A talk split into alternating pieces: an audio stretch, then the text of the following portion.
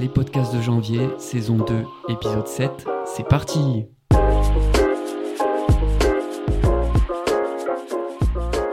Salut à tous, bienvenue dans ce nouvel épisode des Infos à la com, les podcasts de janvier. Alors, nous sommes presque début mai. Vous allez voir, c'est important par rapport au sujet dont on va discuter euh, pendant ce podcast. Je suis toujours Benoît Duranel, le gérant de l'agence Janvier, et j'ai le plaisir d'accueillir aujourd'hui Héloïse Thomas Patotsky, euh, avocate spécialisée en droit de la propriété intellectuelle, données et nouvelles technologies. Là aussi, c'est important. Héloïse va nous en parler dans quelques minutes. Alors, Héloïse travaille euh, au sein du cabinet Norton Rogge Fulbright, qui est un cabinet anglo-américain. Norton Euh, Rose. Rose, j'ai dit quoi? Rodge. Rogge. Cabinet anglo-américain bien connu. Euh, elle est inscrite au barreau de Paris et au barreau du Luxembourg.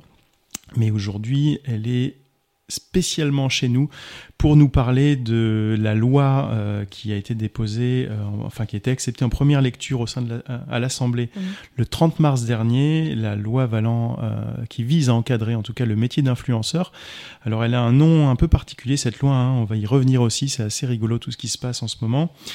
Euh, toute l'actualité autour du métier d'influenceur est partie un petit peu du clash qu'il y a eu entre Booba et Magali Berda les derniers mois et qui a mis en lumière effectivement le fait que faute d'encadrement, euh, tout était un petit peu permis et le gouvernement souhaitait quand même insuffler la fin de la récréation et de nous prévoir quelque chose pour cette année. Donc c'est de ça qu'on va discuter. Ouais. Salut Héloïse et bienvenue dans les podcasts Salut de janvier. Benoît.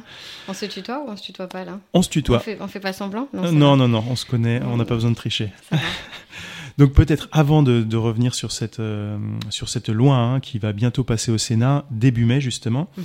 euh, peut-être parlons de, de ta spécialité, donc euh, spécialisée en droit de la propriété intellectuelle, données et nouvelles technologies. Tu me disais que c'était important. Pourquoi?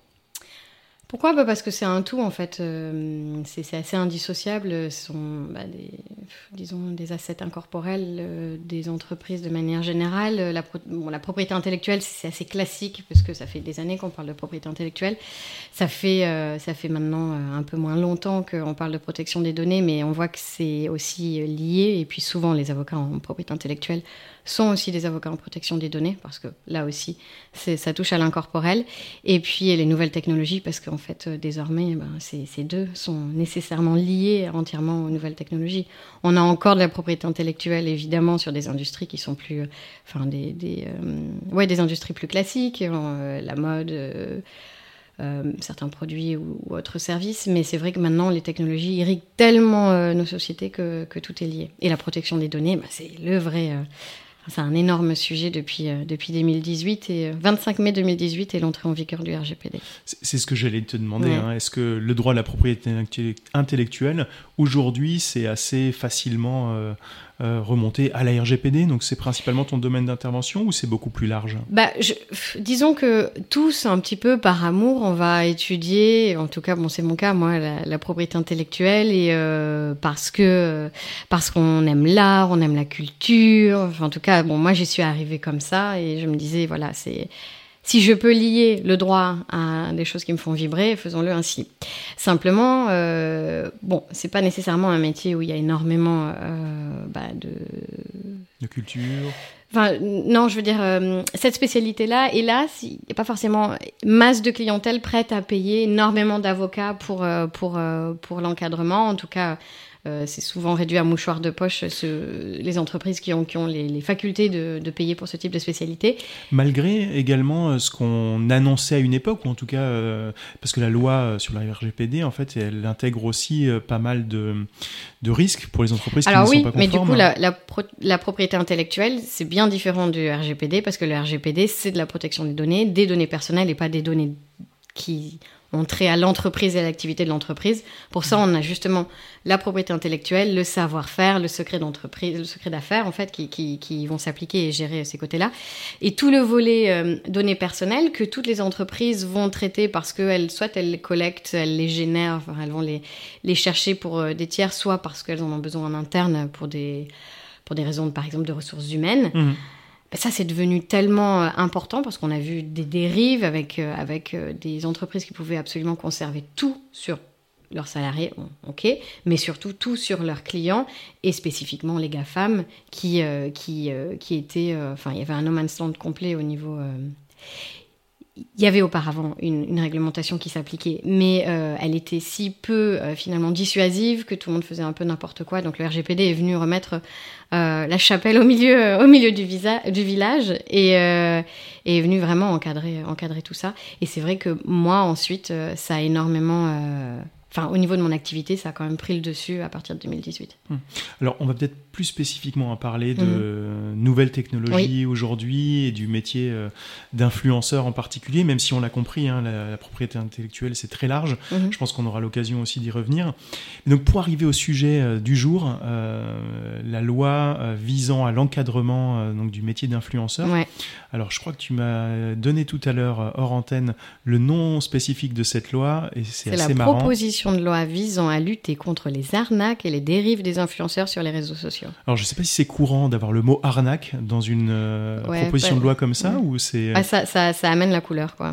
Ça montre tout à fait la Mhm. couleur. hein. Mhm. Et donc, cette loi, elle a été déposée ou acceptée en première lecture à l'Assemblée le ça. 30 mars, donc c'est tout récent. hein. Mhm. Sachant qu'on enregistre ce podcast, on est euh, fin avril.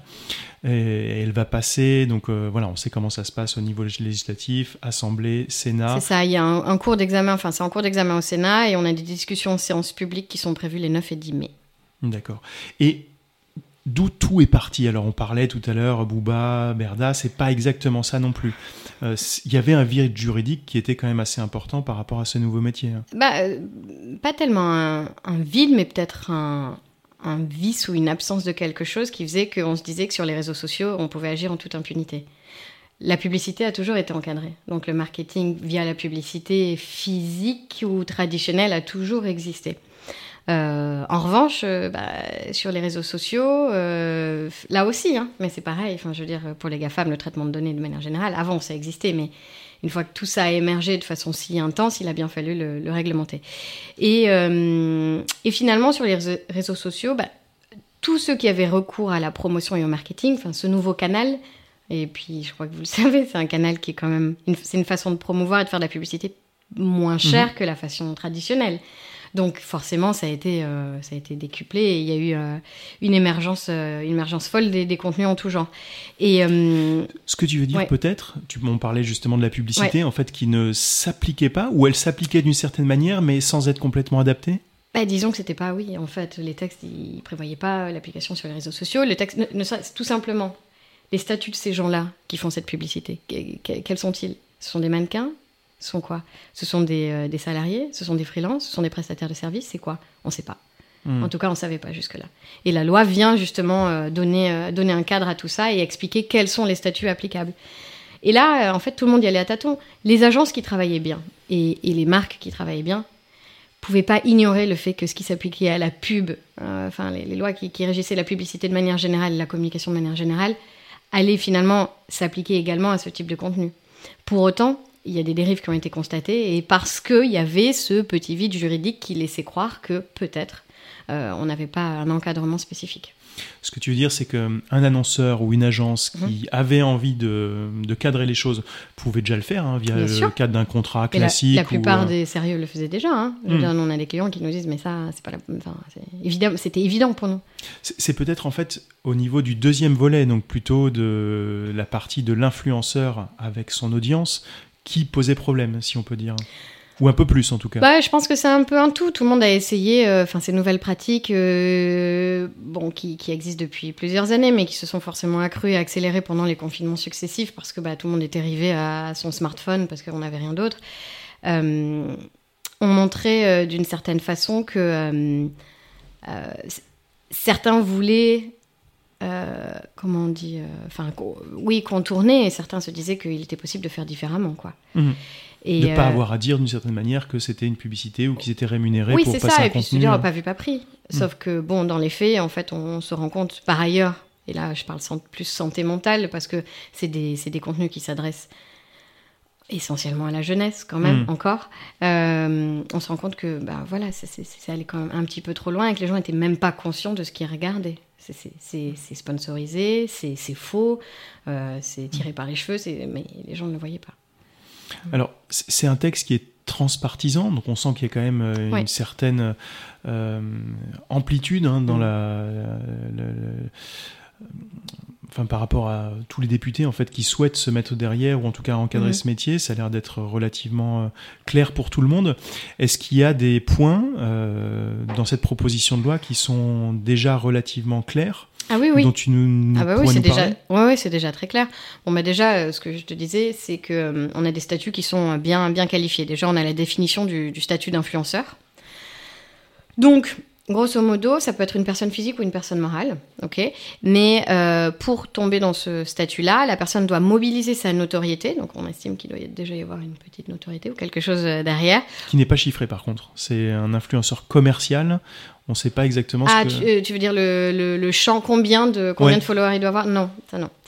Euh, pour communiquer, donc immobiliser sa notoriété, pour communiquer au public par voie électronique, donc clairement sur les réseaux sociaux, euh, des contenus qui visent à faire la promotion directe ou indirecte de biens, de services ou d'une cause. Donc ça peut être une cause euh, euh, caritative, euh, Mhm. voilà, par exemple. En contrepartie, évidemment, d'un bénéfice économique ou d'un avantage en nature dont la valeur, en fait, on a des seuils qui viennent s'appliquer. Donc c'est plutôt les seuils en valeur qui s'appliquent pour définir le statut, le statut en tant que tel. Et des seuils seront fixés par, par décret. Et ça, dès le début d'emblée, c'est l'article 1er de la proposition de loi. Donc clairement... qui on- présente donc un influenceur commercial. Il est euh, concrétisé comme tel en fonction Ouais. du montant de. Euh, oui, c'est ça, avec les seuils qui, qui vont être fixés, mais c'est surtout ces, ces critères. Quoi. Mobiliser sa notoriété, communiquer au public par voie électronique des contenus, euh, avec une rétribution, une contrepartie, une contrepartie économique. Et, euh, et par ailleurs, et c'est intéressant de noter aussi, la proposition de loi nous dit que les influenceurs qui résident en dehors de lieu vont être euh, obligés de souscrire à des assurances euh, civiles dans le lieu, mais en fait, ça a tout un intérêt pour, pour les arnaques, justement. Mhm. C'est-à-dire, euh, les gars, vous faites ça depuis Dubaï, c'est bien gentil, mais, euh, mais tous les influenceurs français qui sont basés à Dubaï, en attendant, leur service ne target que un marché français parce qu'ils font les promotions en français de produits qui sont étiquetés souvent aussi en français vers un public français avec des codes français. Bon, bref. Donc, euh, Oui, là aussi, il y a eu pas mal de dérives, hein, notamment sur la vente de produits Ouais. financiers, qui Ouais. déjà est assez encadré. euh. Bon, la vente de produits financiers, on n'en parle même pas. Quand Ouais, on nous dit le bitcoin est sans risque, allez-y, achetez-les. Bon, ok, super. Sachant que, euh, sachant que les banques, les fonds d'investissement, je suis assez euh, placée pour le dire parce que j'ai exercé à Luxembourg plusieurs années, mais sachant que eux sont quand même soumis à des obligations extrêmement restrictives Mhm. qui leur obligent euh, à dire que voilà, les investissements sont faits au risque et péril des personnes qui viennent investir, qu'en aucun cas c'est du, euh, enfin que c'est jamais euh, du zéro risque et que voilà, et on a des influenceurs qui disent mais allez-y, ça fait que monter. Et est-ce que cette proposition de loi Mm. encadre ces différents types en fait de, de promotion Là, on parlait des Alors, produits oui. financiers. Bah justement, en fait, elle, cette proposition-là, elle vient carrément donc dire, euh, enfin donner des, des, des interdictions ou encadrer euh, spécifiquement euh, certains produits et services. Mais là aussi, hein, c'est du bon sens. hein, ce qui n'existait pas dans le, enfin ce qui est pas possible dans le monde réel n'est pas possible sur les réseaux sociaux. Donc, par exemple, le tabac et les boissons euh, alcoolisées. Alors, je sais pas si on dit alcoolisé ou alcoolique. Alcoolisés. Alcoolisé, hein. Ouais. Ouais, ça m'a l'air. Interdiction. euh, Alcoolique, ça fait plus stressé. ouais, genre j'ai trop bu. Euh, non, interdiction de la promotion donc du tabac et e-cigarettes, Ah, parce que évidemment on a des lois très spécifiques. Donc au niveau de, la- de, enfin, bon, il y a des directives par exemple qui viennent encadrer euh, la Euh, loi Eva en France. voilà. ouais. et qui ensuite sont, sont transposées, euh, transposées au local. Mais par exemple, les cigarettes et le tabac, de manière générale, les lois sont extrêmement restrictives. Mais c'est- c'est c'est très très précis. C'est-à-dire Mm. la promotion, c'est pas possible. Et quand il y a des choses qui sont permises, c'est vraiment dans les points de vente, bon, les choses comme ça. Et, euh, et là, on avait quand même. Et puis surtout, ouais, on peut pas dire, euh, par exemple, euh, fumer euh, cette cigarette électronique, il y a moins de risque pour la santé que la cigarette machin.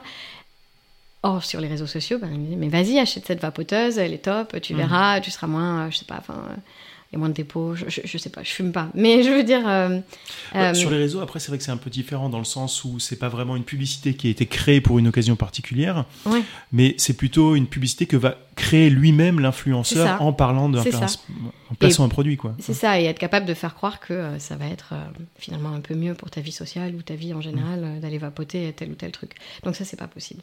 Euh, Il y a évidemment aussi des restrictions sur la, la promotion des produits, enfin des boissons alcoolisées, mais dans le respect de la loi E20, si, euh, là encore, c'était pas prévu, c'était pas possible dans le monde physique réel, c'est pas possible euh, sur les réseaux sociaux. Euh, la question de la santé publique aussi est très très présente. On l'a vu, problème de, de, santé mentale des jeunes, utilisation massive de filtres euh, par les influenceurs qui déforment leur visage. Bon, hmm. déjà déforment leur visage en vrai, mais en plus en mettant des filtres en plus. Euh, et, euh, et, qui euh, faisait la promotion un peu sans, sans vergogne quoi, de, de la mm. chirurgie esthétique et des bienfaits de tel ou tel acte de, de médecine esthétique. Et ça, le texte dit voilà, interdiction de promouvoir les actes chirurgicaux et toute proposition directe ou indirecte qui porterait atteinte à la protection de la santé publique. Donc c'est vraiment large. Quoi. Oui. En fait, on revient sur les réseaux sociaux à ce qui existe d'une certaine manière déjà ailleurs. C'est un peu l'évidence. Mm. Mais sauf que tant que c'est pas dit, c'est pas suivi quoi. Hmm. Et euh, par ailleurs aussi sur tout ce qui est nutritionnel parce que il y, a, y, a, des influenceurs qui, euh, qui vendent pas mal de, enfin qui vendent ou vendent les, des produits alimentaires euh, amincissants ou que sais-je. Et là, la loi dit obligation de respecter la réglementation concernant les allégations nutritionnelles et la santé des denrées alimentaires. Donc si vous hmm. allez promouvoir des produits alimentaires, techniquement, ça va être peut-être compliqué les bandeaux en dessous hein, des postes. ça va peut-être être, mais, euh, mais ça aussi. Et l'interdiction pour les influenceurs de moins de 16 ans, alors ça c'est particulier, de promouvoir des boissons sucrées avec l'ajout de sel, des édulcorants de synthèse, hmm. des produits alimentaires manufacturés. Bref, les influenceurs de moins de 16 ans sont aussi euh, très très euh, euh, protégé. Mhm. D'une certaine manière, est-ce qu'on va avoir, tu parlais tout à l'heure des bandeaux ou autres défilants hein, qui existent déjà pour la publicité classique. Hein. Quand on fait une publicité, nous, agence, on doit la faire valider. Euh, on nous demande de temps en temps de rajouter des mentions. Est-ce qu'il va se passer un petit peu la même chose pour les influenceurs? C'est-à-dire qu'ils devront soumettre euh, leur, leur poste ou leur réel ou à une autorité qui validerait le contenu ou pas du tout? Alors ça, moi, je j'en ai pas connaissance à ce stade. Ce que je peux dire en revanche, c'est que euh, dans les faits, il va, falloir euh, faire preuve de, transparence et de clarté. Alors, j'en discutais récemment avec quelqu'un euh, qui, a une, grande agence de com qui est spécialisée dans l'influence et qui disait, mais en fait, quand le poste est bien rédigé, on le sait qu'il est sponsorisé, on le sait qu'il est fait avec telle ou telle marque, on le sait. Nous professionnels. Mais est-ce que l'audience en fait a la qualité de jugement ou la la, bah, c'est toute la nuance. Hmm. Euh, de ce que nous dit la loi, l'audience, il faudrait quand même la tenir pas mal par la main. Hmm. Mais c'est vrai qu'on se dit, euh, mais dans quelle mesure. Enfin, la, fluidité de ces postes va être complètement perdue. Si on met le Nutri-Score euh, A, B, E, je sais pas, enfin, forcément, euh, c'est plus fluide, c'est plus. C'est plus c'est ne serait-ce que l'ergonomie, enfin, le visuel, et pas, mmh. perd tout, son intérêt. Ouais. Alors là, c'est vrai qu'on parle beaucoup d'influenceurs mmh. importants qui potentiellement mmh. pourraient être sollicités par des, des marques, de, de, négocier en tout cas des, des échanges ou euh, un, montant important en échange de la diffusion d'un nombre X de, de postes, par exemple. Mais quid des micro-influenceurs ou des, des petits influenceurs locaux, montpelliérains ou d'ailleurs est-ce qu'ils seront également soumis euh, à cette loi? Bah Là, ça, dépend au seuil là, qui sera fixé par décret dont je te parlais. Mais, euh, mais clairement, il faut le voir comme quelque chose d'applicable pour tous. Hein. Je crois que ce sont des bonnes pratiques qu'il va falloir maintenant, maintenant euh, adopter. Quoi. Et par curiosité, le seuil, il est de... on a déjà une idée de... Pas. On l'a pas, d'accord. Et, hum, et, il faut avoir aussi à l'esprit que le, la proposition de loi, maintenant, elle vient obliger l'encadrement contractuel. Mhm.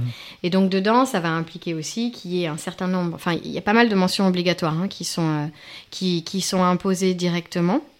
Euh, par exemple, le fait qu'il faille, euh, bon, l'identité des parties, mais ça, à la rigueur, on le savait. Les coordonnées et le pays de résidence fiscale, résidence fiscale parce que tous ces problèmes d'influenceurs qui sont en dehors. La nature des missions qui sont confiées, donc il faudra quand même que ce soit clarifié dans le contrat.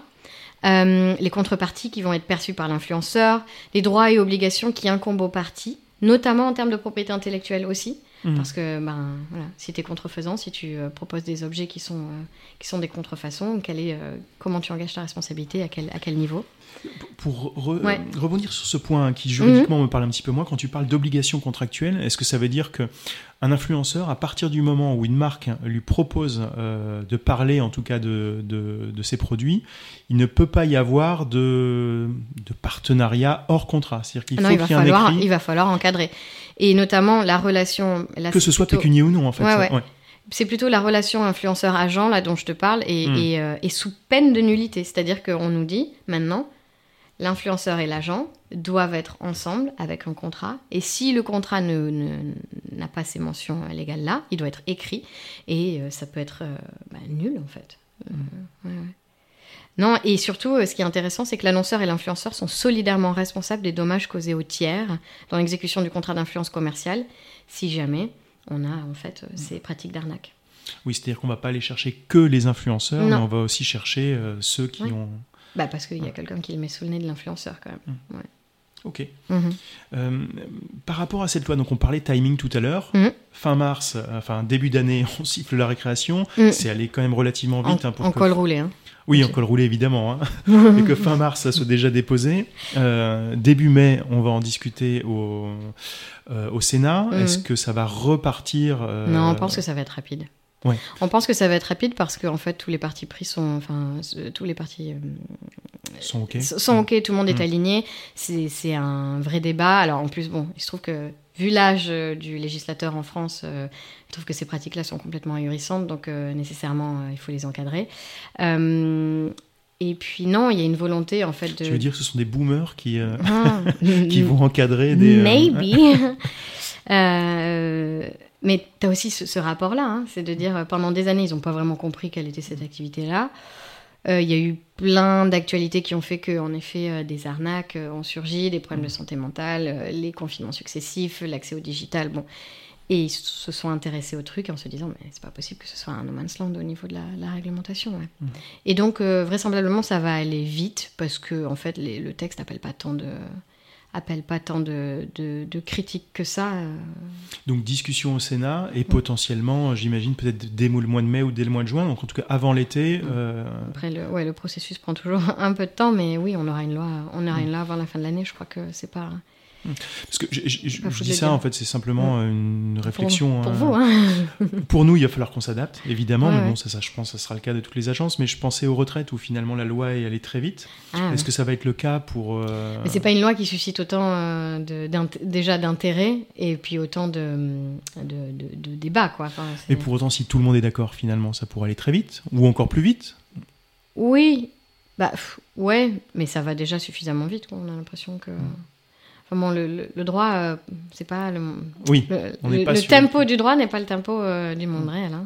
Donc, si on se dit de façon euh, relativement sobre, Ouais. d'ici le dernier trimestre, Ah il oui, faudra, en tout cas. Ah oui, oui, clairement. Il faudra, il faudra avoir. En fait, je pense que c'est surtout une méthode à prendre, prendre en charge pour, pour tous, quoi. Est-ce qu'on sait quelles pourraient être aussi euh, également les, les peines ou euh, les, euh, les menaces de- d'amende ou autres qui pourraient être. euh, Là, tu me poses une colle, évidemment. Alors, je l'ai dans le texte, mais je l'ai pas dans la tête. En tout cas, on va essayer de mettre un maximum d'informations Mhm. en, en bio de, de ce Yeah. podcast. Donc, vous l'avez compris, beaucoup de choses euh, vers un Mhm. encadrement que tout le monde attend, hein, même nous, agences ou Mhm. même annonceurs, hein, avec tout ce qui se passe. Effectivement, je pense que chacun est attentif euh, à sa propre manière de diffuser euh, ses produits ou ses informations. Donc, on va attendre ce mois de mai et ce qui se passe au Sénat.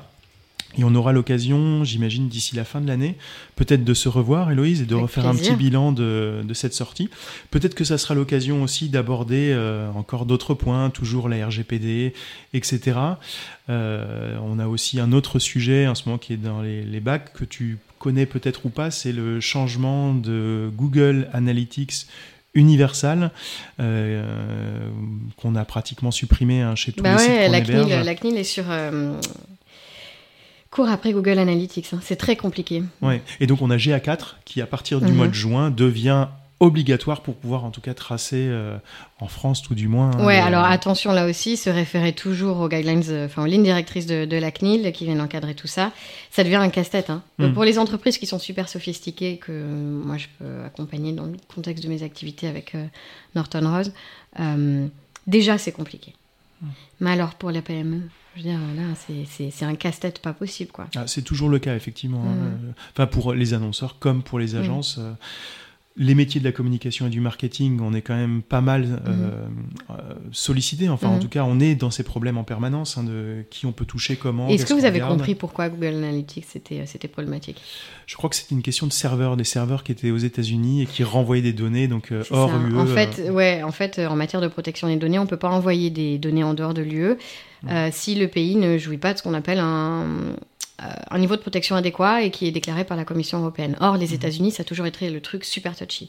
À un moment donné, on avait un accord entre les États-Unis et, euh, et, les accords ont, ont, ont, sauté. Bref, il y a eu plusieurs, plusieurs décisions de la CGU en ce sens.